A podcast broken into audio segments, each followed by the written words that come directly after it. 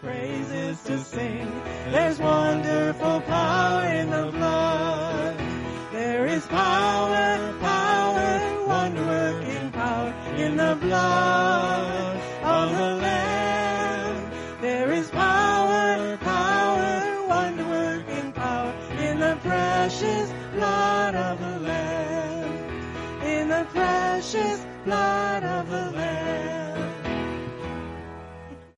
Amen. Good morning.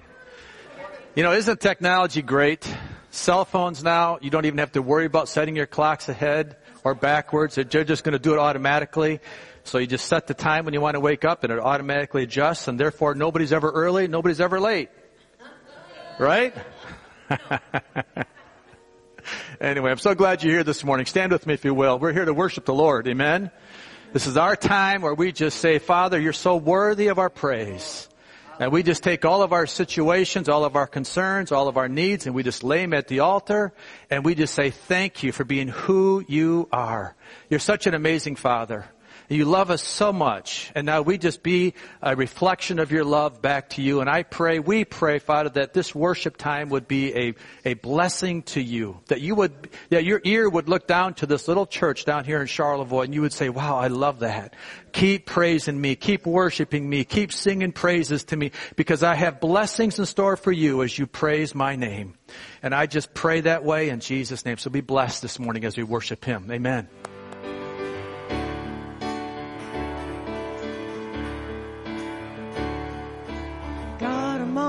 My knees again. God, I'm begging, please again. I need you. Oh, I need you. Walking down these desert roads, water for my thirsty soul. I need you. Oh, I need you. Your forgiveness is like a sweet, sweet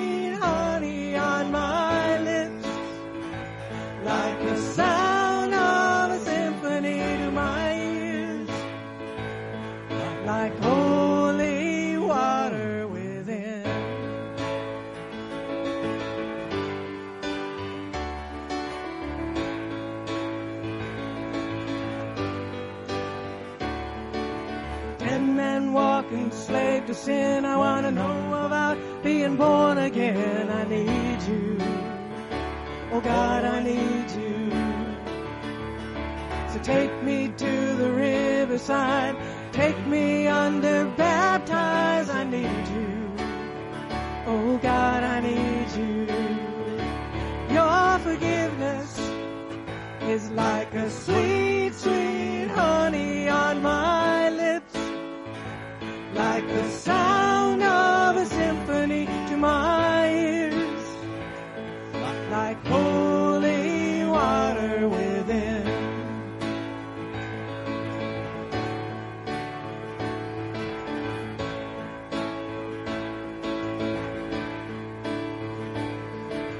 I don't want to abuse your grace, cause God, I need it every day. It's the only thing that change. I don't want to abuse your grace. God, I need it every day. It's the only thing that ever really makes me wanna change. I don't want to abuse your grace. Cause God, I need it every day. It's the only thing that ever really makes me wanna change. Your forgiveness is like a sweet, sweet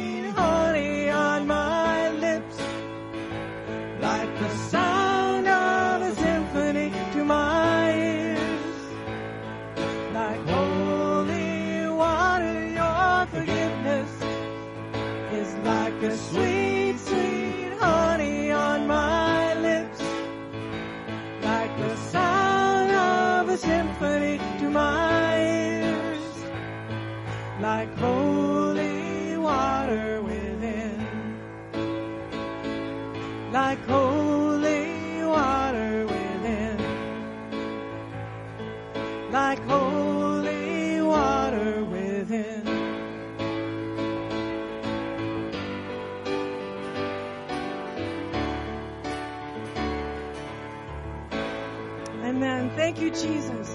Thank you, Father, for your forgiveness. Thank you, Lord.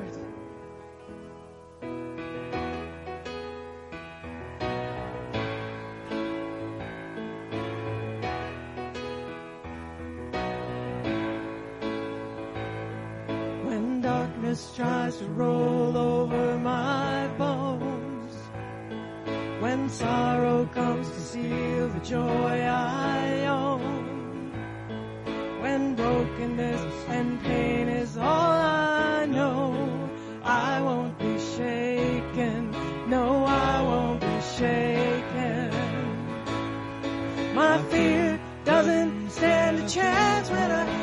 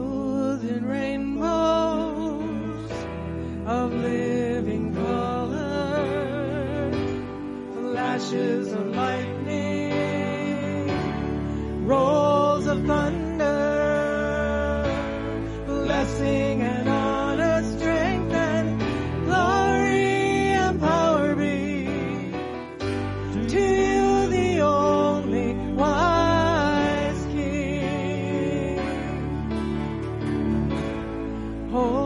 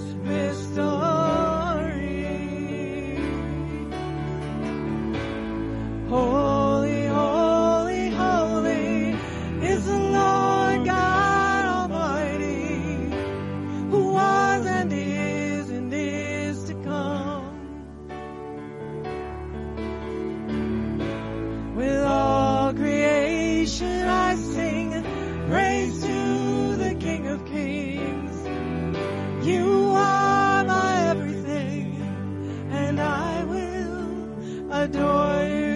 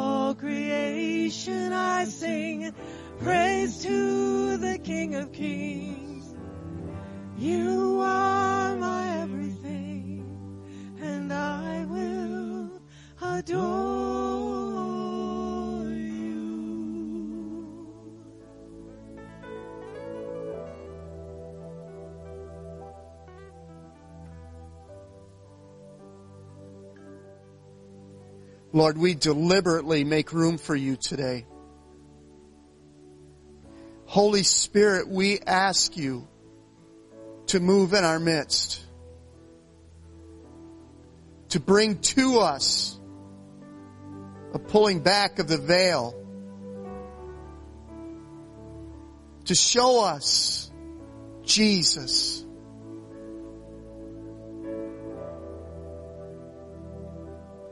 In Isaiah 55 verse 1 it says, come to the waters and drink.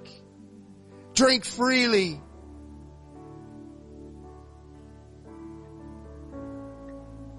And it also says, behold, I stand at the door and knock.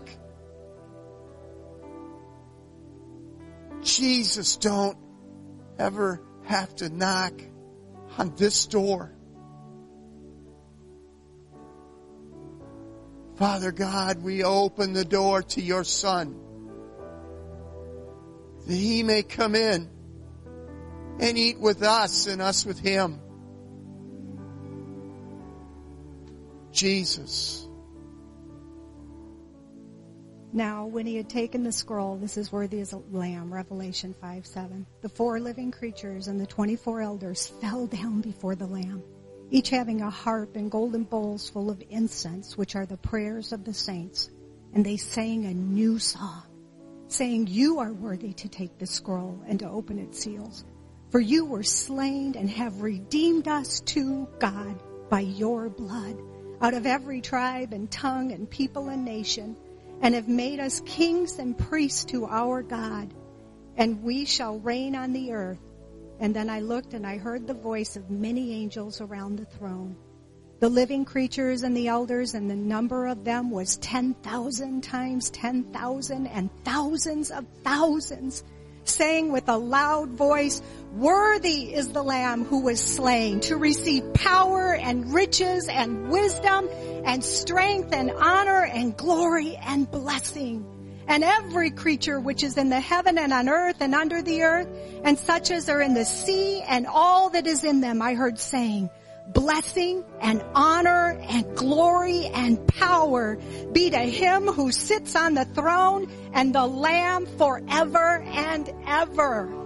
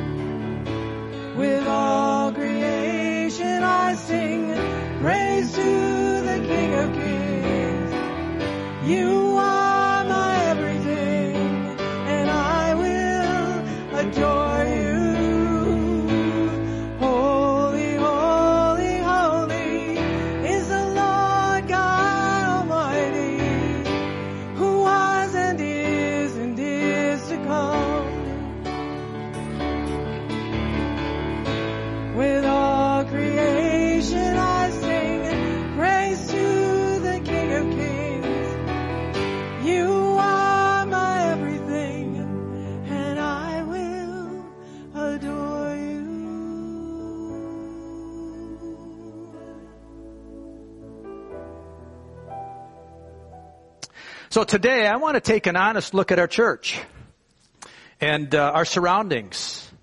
And I want to get a better understanding of where we are in God's plan for us. He has a plan for this church. Do you know that? He has a plan for your life. Do you know that? He knows you. He knew you before you were even in your mother's womb, and He already wrote the book about your life. Our job is just, is just to walk in it and, uh, and then trust Him in it.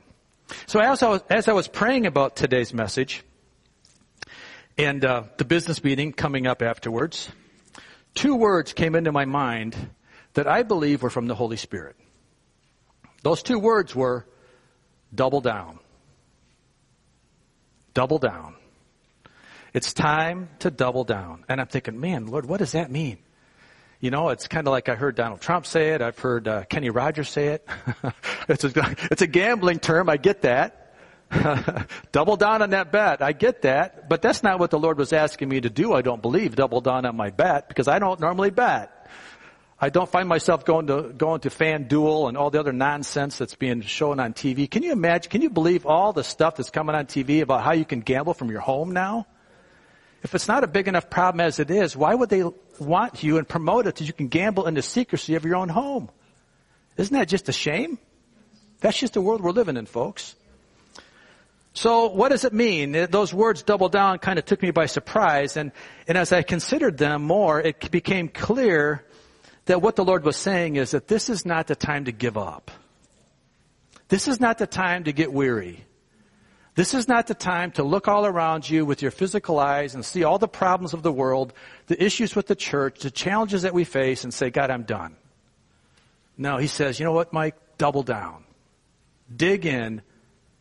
Come on, let's go. We're going to win this thing. You just need to persevere to the end. And the, be- and the beautiful thing about it is I don't think we're that far from the end. But even so, we double down and we work hard. Because the enemy is all about fear and intimidation. Isn't he? But what else does he know? What, what victory has the enemy won? How does he know how to celebrate a good thing when he's never had a good thing? He gave up the best eons ago when, when he had pride that overtook his heart and he said, no, I want to be God. And God said, not in my home, you're not going to be, so get out. and he cast him out, and now ever since, the enemy, all he's been doing is celebrating loss and failure over and over again. The enemy is a loser. Just so you know that. He's a lying loser, and all he knows is failure. So all he's going to bring to you is intimidation and fear, because that's all he's got. That's all he knows. He's already lost the battle. Christ is the bearer of great news. And as we trust Him, we know that Christ is the victor. He's already defeated the enemy. So now we double down and stay the course and persevere to the end. Amen? Amen. I'm reminded of the account in the Old Testament when Elijah and his servant faced a potential disaster when the army of the Arameans surrounded them. By the way, do you have a page of notes? If you do, um, if you don't, raise your hand and we'll bring them to you, but you should have picked them up as you came in. So I want to read that, that account today. It's a long account. It's a number of verses. You can open your Bible or you can, you can read it with us on the screen. 2 Kings chapter 6 verses 8 through 23. When the king of Aram was at war with Israel, he would confer with his officers and say, we will mobilize our forces at such and such a place. But immediately Elijah, the man of God, would warn the king of Israel, do not go near that place, for the Arameans are planning to mobilize their troops there. So the king of Israel would send a word to the place indicated by the man of God. Time and time again, Elijah warned the king so that he would be on the alert there. Verse 11. The king of Aram became very upset over this. He called his officers together and demanded, which of you is the traitor? Who has been informing the king of Israel of my plans? It's not us, my lord the king, one of the officers re- replied. Elijah, the prophet in Israel, tells the king of Israel even the words you speak in the privacy of your bedroom. Go and find out where he is, the king commanded, so I can send troops to seize him. And the report came back. Elijah is at Dothan. So one night the king of Aram sent a great army with many chariots and horses to surround the city. When the servant of the man of God got up early the next morning and went outside, there were troops, horses, and chariots everywhere. Oh, sir, what will we do now? The young man cried to Elijah. Verse 16, don't be afraid, Elijah told him, for there are more on our side than on theirs. Then Elijah prayed, Oh Lord, open his eyes and let him see. The Lord opened the young man's eyes, and when he looked up, he saw that the hillside around Elijah was filled with horses and chariots of fire. As the Aramean army advanced toward him, Elijah prayed, O Lord, please make them blind. So the Lord struck them with blindness as Elijah had asked. Verse 19, then Elijah went out and told them, you have come the wrong way. This isn't the right city. Follow me and I will take you to the man you are looking for. And he led them to the city of Samaria. Samaria. As soon as they entered Samaria, Elijah prayed, O Lord, now open their eyes and let them see. So the Lord opened their eyes and they discovered they were in the middle of Samaria, which was the capital of Israel. When the king of Israel saw them, he shouted to Elijah, My father, should I kill them? Should I kill them? Of course not, Elijah replied. Do we kill prisoners of war? Give them food and drink and send them home again to their master. So the king made a great feast for them and then sent them home to their master. After that, the Aramean raiders stayed away from the land of Israel. Let's pray. Father, I thank you for your word. Lord, I thank you that this is not just a story. This is actually an account of history. This actually happened just the way we read it. And Lord, I praise you. I pray that you would just show us now how we can apply this into our lives today. That we can have that same hope and assurance and that same confidence that Elijah had. And I pray this in Jesus' name. Amen. Amen. You may be seated. I think we can see some very important spiritual parallels here as we examine this account. First of all, what was Elisha doing to deserve the attack of the enemy? What was he doing? Was he wrong? Was he, did he deserve to die this day? I mean, was God sending punishment against Elijah? So what was Elijah doing? All Elijah was doing was telling the truth. He was hearing from the Lord and speaking truth And for that, the enemy was angry. That's it. He was doing nothing wrong in the sight of God. But yet, when the morning came and Elijah's servant went outside, what did he see? He saw the hill surrounded with the enemy, ready to destroy. And now the servant was freaked out. As wouldn't you be? It's just you and Elijah in, in, a, in a house and you wake up in the morning and you go outside and you see you're surrounded by the enemy and they weren't a friendly enemy. They were out to kill and destroy. And so he goes in to the house to Elijah and says, Hey Elijah, we got a problem. And Elijah says, uh, you're not looking at it the way I see it. And Elijah prays. He says, Lord, open the eyes of the servant. And we know the story. So how does that relate to us today? Well, the devil, let me just say this, the devil and his demons, they prefer to stay hidden. They prefer to stay out of sight. They don't really want to be seen as who they are. And so when we speak truth of God's word, and we and we show the enemy strategy, it makes him a little upset. Just like it made the king of the Arameans upset that God was showing Elijah their strategy that they couldn't destroy Israel. Well, the enemy is just like the king of the Arameans. He gets angry. He doesn't like it when his strategy is being told. And so in Bible believing te- churches, teach and preach the, God's word, and when Bible believing families, and when Bible believing fathers and mothers preach and teach and pray God's word to their families, guess what happens? You're targeted because the enemy doesn't like to be exposed. So just look around our situation today. Look around and see what is going on around us. Look around the churches. How many churches are struggling, Bible believing churches struggling with attendance and finances and things of that nature? We're not the only small church in town, folks. I want, you, I want to let you know that. We're not the only small church in town. That doesn't mean we're not powerful, however, and that doesn't mean the other churches aren't powerful either. But look at other things. Look at COVID and the agenda of the political left and all the things that are, are looking around us. It's a pretty bleak outlook. If you just take a look at what we can see with our physical eyes, there's not a lot of hope. It's pretty bleak. And I think that these are times for us to reflect when we see the things that are around us. Are we going to are we going to react the way the servant did with a reaction which is, which is absolutely normal with our physical eyes and what we see, or are we going to react with the faith of Elijah?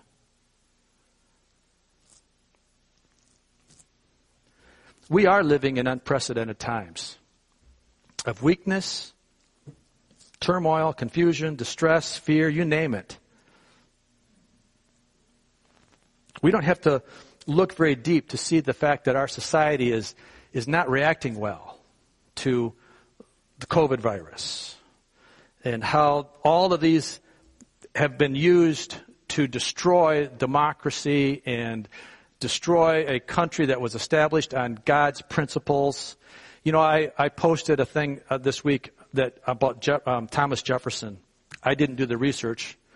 But man, I tell you, if you read that post, it was amazing. He was an amazing, powerful, gifted, brilliant genius. But it wasn't because he was such a good man, it's because God inspired him.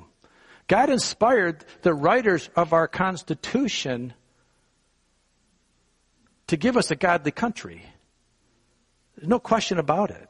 That our Constitution is a God breathed document. Now, I'm not saying it's inspired by God. It's not scripture. I get that. But I can see that God's hand is all over it. And the way it was designed to protect us from ourselves. The spiritual enemy of our country is fully against that and fully against anything that represents godliness. And he wants to break the democracy. He wants to break the freedom and he wants to also ruin churches. He wants to ruin families. He wants to ruin godly businesses and everything godly. So let me just put it this way. What we're seeing all around us is a spiritual battle. Yeah, we see the physical manifestation of it, but it is a spiritual battle that's happening around us.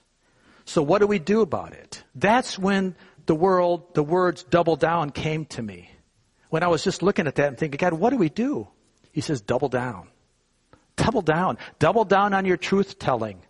Double down on your lack of compromise. Double down on your your, your force against the enemy and do not let him have a foothold. Do not let the enemy get in and discourage you. Double down on who I am in Christ Jesus. So what does double down mean? To double down is not simply a wishful thought. It is an action that God will reward with great victory as we do everything we can in conjunction with the spiritual victory and power that God is offering us if we would only take Him up on it. He's waiting for us to take Him up on His offer to win. Think about that. Let's go back to our text. When the servant of the man of God got up early the next morning and went outside, there were troops, horses, and chariots everywhere. Oh, sir, what will we do now? The young man cried to Elijah. Listen to what Elijah said. Don't be afraid. For there are more on our side than on theirs. Then Elijah prayed. Do you hear what he did? See, he said, he put action to it. Then Elijah prayed and he said, Oh Lord, open his eyes and let him see. And the Lord opened the young man's eyes and when he looked, he saw the hillside around Elijah was filled with horses and chariots of fire. So what does that mean for us today? Is there an application that we can directly take from this passage? I believe there is. First of all, we need to understand that the unseen spiritual realm that all around us exists. There are angels in this place today. There are ministering angels that are just, that are filling this room. If our eyes were open to that, we would see angels. I believe I would see every guardian angel that's assigned to you and others that have come to worship the Lord with us because they entered in with us. As we worship the Lord, the angels entered in and they brought worship to heaven today. So the spiritual world is absolutely real and it exists. Everything that we can sense with our physical eyes, smell, taste, feel, hear, sense, all that stuff, you know what that's going to do? That's going to pass away. Everything, that chair you're sitting on, someday is going to burn up. Everything that we see is temporary. Everything we can't see is eternal.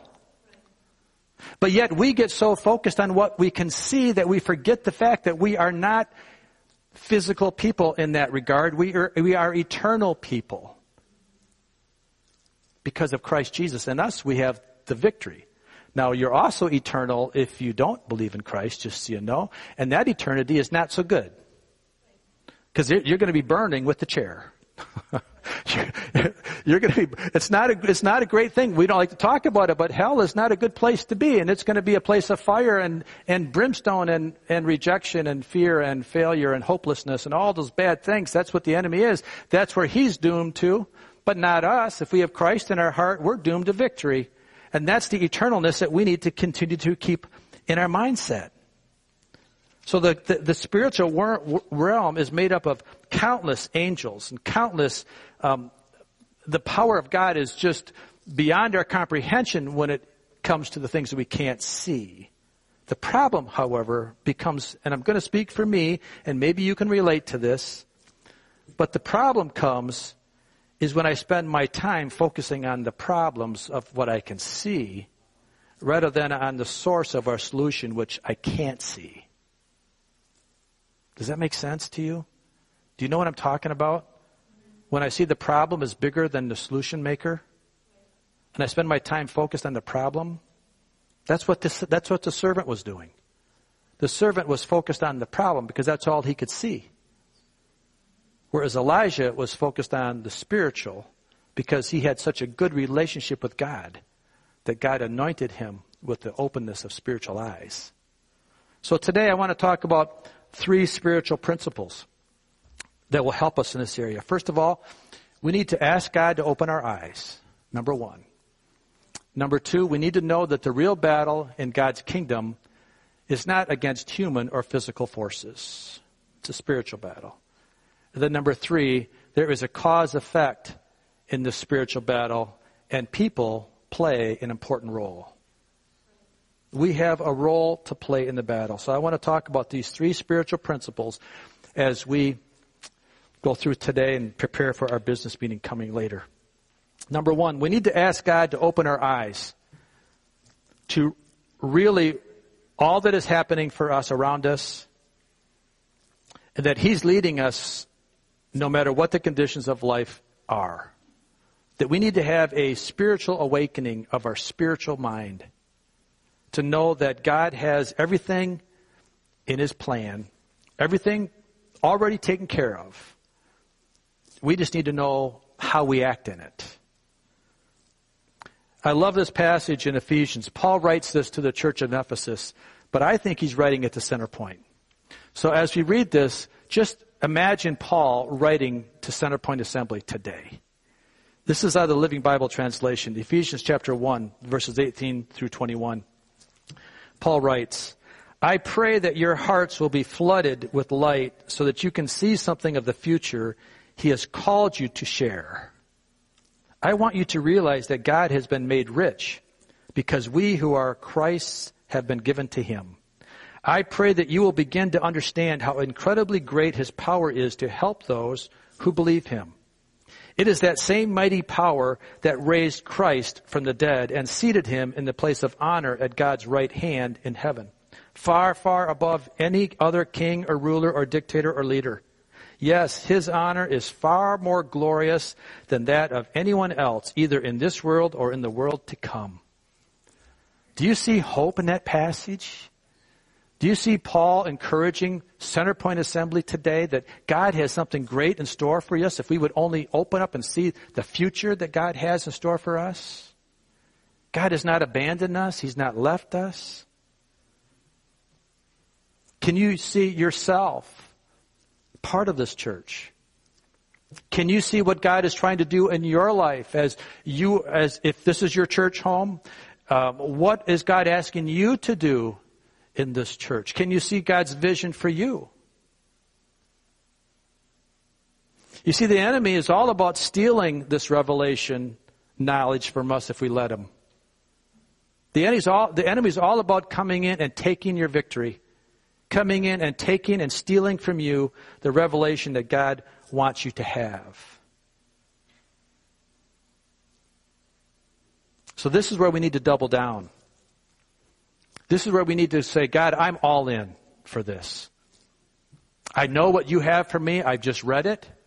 I know what the enemy has for me, and that's destruction and distraction and frustration and failure and hopelessness. But Lord, I'm doubling down now on my prayer life and I'm committed to be diligent and, and intentional every day as I do my part in making your church victorious.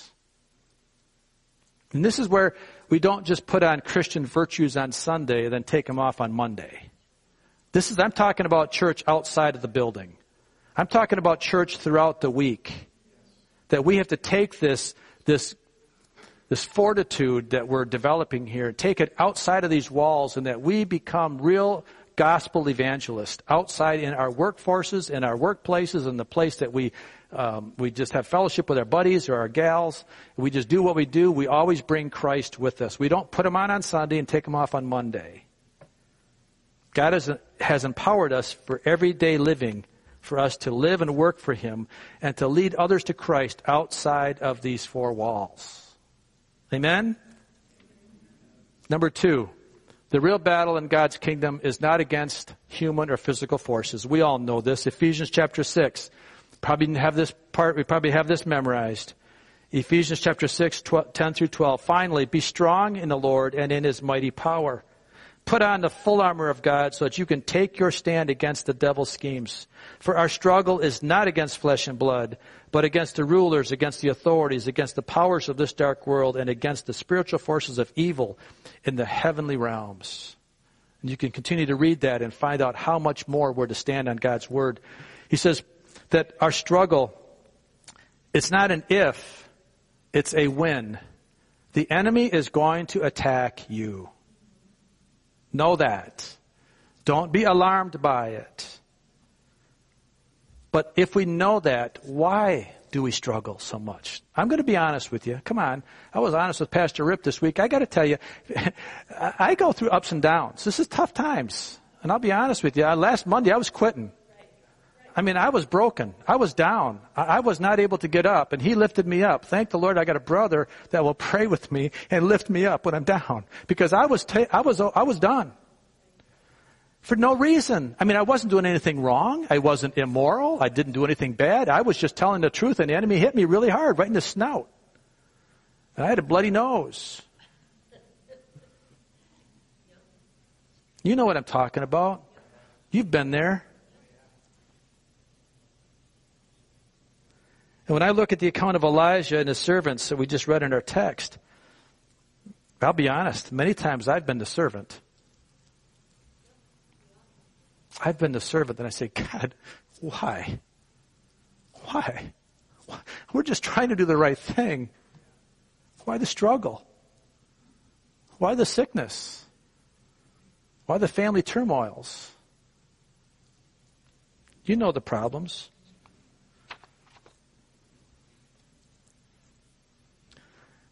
So when I put on the cloak of Elijah and I start walking in faith, the enemy doesn't leave there either because then he says, well, now you're just denying your problems. Now you're just being a good Christian science member. You're just saying, oh, there's no such thing as sickness. And you're just denying it. So when you do walk in faith, the enemy's right there to knock your faith down. And that's when you call your brother. and that's when you call your sister and say, I need some help.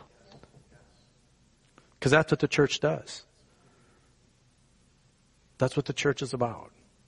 That's why we need to be a part of a good church. Because we can't do it alone. Even with all the faith that I can muster up, I can't do it alone. And neither can you. And this is when we double down on the enemy. We say, yeah, you know, I'm still beat up enemy, but I'm doubling down. And I know that my God is stronger than you. And I know that he's going to defeat you. You gave me a bloody nose, but he's going to knock your head off. He's going to take you out. He already has. Yeah, we're going to be bloody in the fight sometimes, but we're going to win. How many have seen the movie Rocky? The first one. Yeah, which one? I got to tell you, this is a funny story because I was on spring break with some buddies in high school. If you can believe my parents sent me to high school with some buddies in spring break. I don't know what they were thinking. But anyways, we went to see Rocky. Didn't know anything about it. Never heard about it. Didn't even know what to, so we went to see Rocky. And you know what? When you see a movie like that that you don't know anything about, man, we were rocking at the end of that movie. You know, where they slit his eye, cut me! You know, I mean, that was, that was awesome. And a bunch of kids down there in spring break, we were having a great time with Rocky. But you know, that's what we have to do. We're going to be bloodied in the fight, but we don't give up because we know we're going to win. Amen. You know, and that's the way I want to get into heaven. I want to get into heaven a little bloody. I don't mean this weird. You, you, you know what I'm talking about, right? I mean, I don't want to just kind of sneak my way into the back door of heaven. I don't want to say, God, I just want to sneak in under the radar of the enemy. Because how effective is that? I, am not looking for a fight, believe me. I, I'm not looking for confrontation. Because I like it when life is non-confrontational. But you know what? Sometimes the confrontation comes. And if I back away and I'm thinking, okay, I'm not want this confrontation, then I'll compromise. I'll compromise my values. I'll give in here. I'll give in there. Satan, just don't hit me again. That's not the way to fight a spiritual battle. We stand in the ground, we double down, and we, we call a brother. you call a sister. You say, pray with me. Pray with me, because I need it. I need your strength. That's what we do. All right. Number three, there is a cause effect in spiritual battle, and people play an important role. You see, God has the power at his fingertips to speak the word and every evil in this world would disappear if he chose to. I mean, God is unlimited in his power. He could make it all be perfect if he wanted to. But that's not the way he works. He allows people to use the freedoms that he's given us to either do good or to bad or to do bad with the appropriate consequences. And that's why living for Jesus is so much more than just simply repeating a simple prayer. See, he's waiting on us to make a move, to engage him in battle. He's waiting on us to take the first step sometimes. He's sitting there waiting. Mike, would you just pray? Would you just ask me to step into the battle? See, when I get so focused on the physical things around me, I forget to ask because I'm so overwhelmed with, I, with what I see.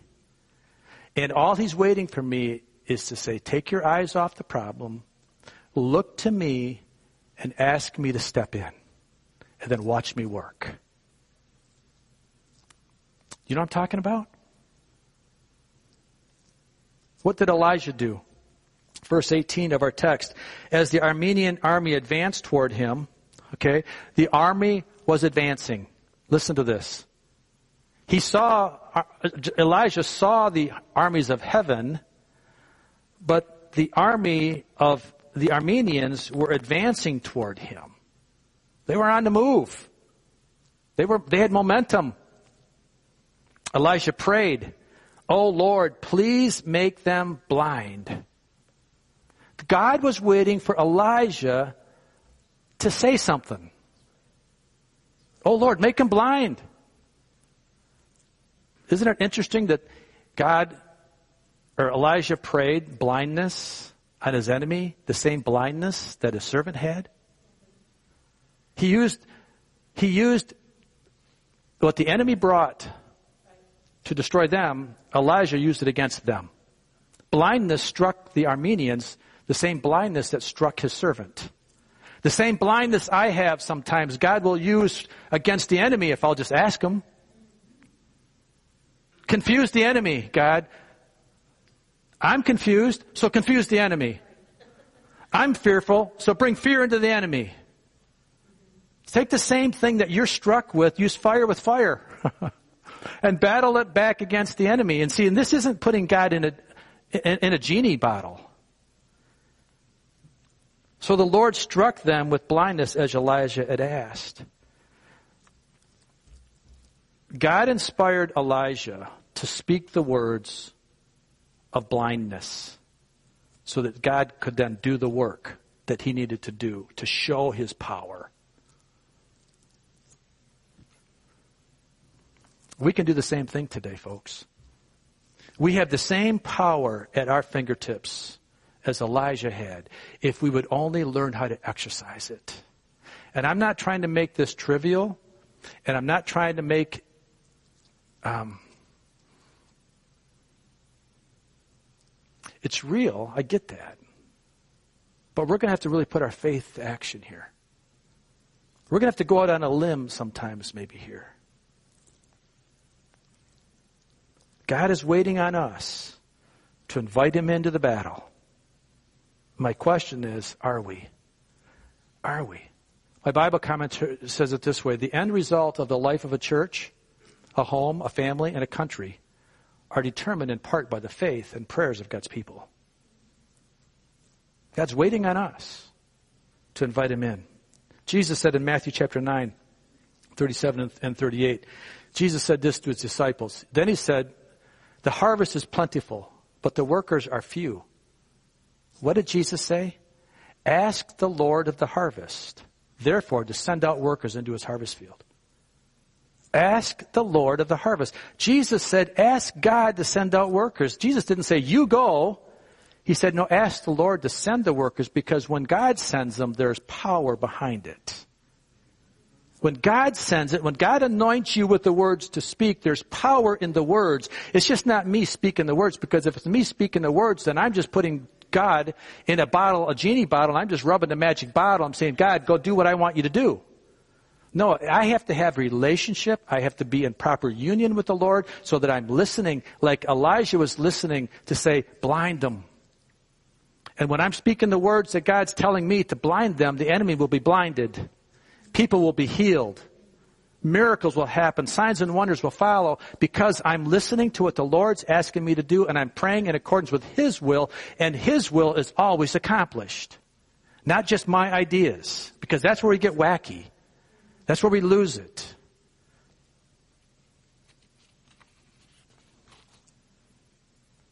Our part in the work is necessary because before God takes action, He inspires the people to pray.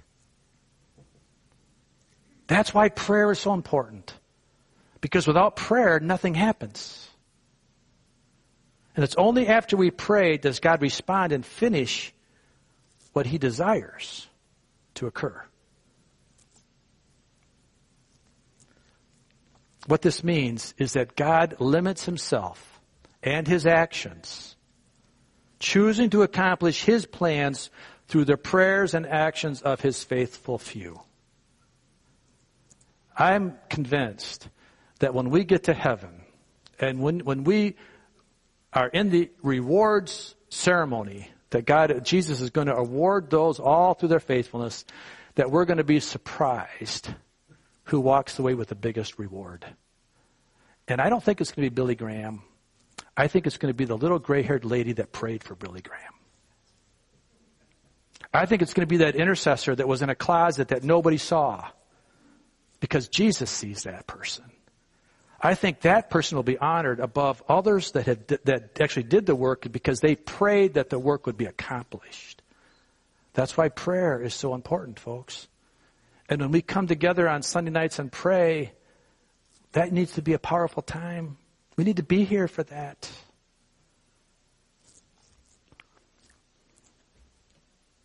It's time we double down and ask God to open our eyes to the spiritual forces that are for us and bring down the strongholds of the enemy. Jackie, would you come? And I know this is hard. I, I, know it sounds easy when we speak it, but the enemy is very persistent and he shows us how bad things are and it's going to take great faith on our part. But doubling down looks like this. Colossians chapter 1 verses 9 through 11. And so, this is Paul's praying for those few people in, in, the, in the church of Colossus. From the day we heard, we have not ceased to pray for you, asking that you may be filled with the knowledge of His will in all spiritual wisdom and understanding, so as to walk in a manner worthy of the Lord, fully pleasing to Him, bearing fruit in every good work, and increasing in the knowledge of God. And here it is, being strengthened with all power according to His glorious might for all endurance and patience. The fight's going to take endurance. It's going to take a perseverance. James 1, 2 through verses 2 through 4. Consider it pure joy, my brothers and sisters, whenever you face trials of many kinds, because you know that the testing of your faith produces perseverance.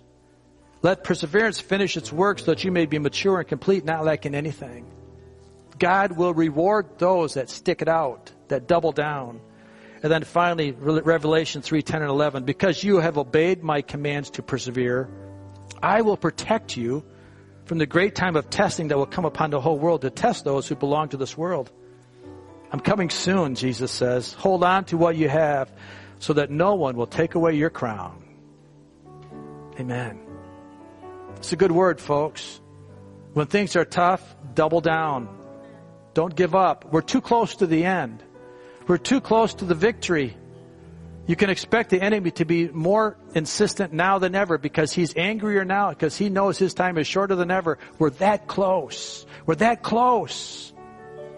Double down. Amen? Let's pray. Father, I thank you for this day today. I thank you for this word of encouragement. Lord, I thank you, Lord, that you are so faithful to us. You are so good and you are so, you're so mighty. And Lord, and you're just waiting patiently for us to invite you in. So we do. We invite you today to step into our battles. We invite you to open our eyes that we would see the spirit world around us and see how powerful that is and how much more powerful that is than the physical. Help us to trust you in that, I pray. We just commit our lives to you in everything. And we ask this in Jesus' name. Amen. Amen. Stand with me if you will. Let's sing the song that Jackie and Tom are playing. I need you more, more than yesterday. I need you more, more than words can say.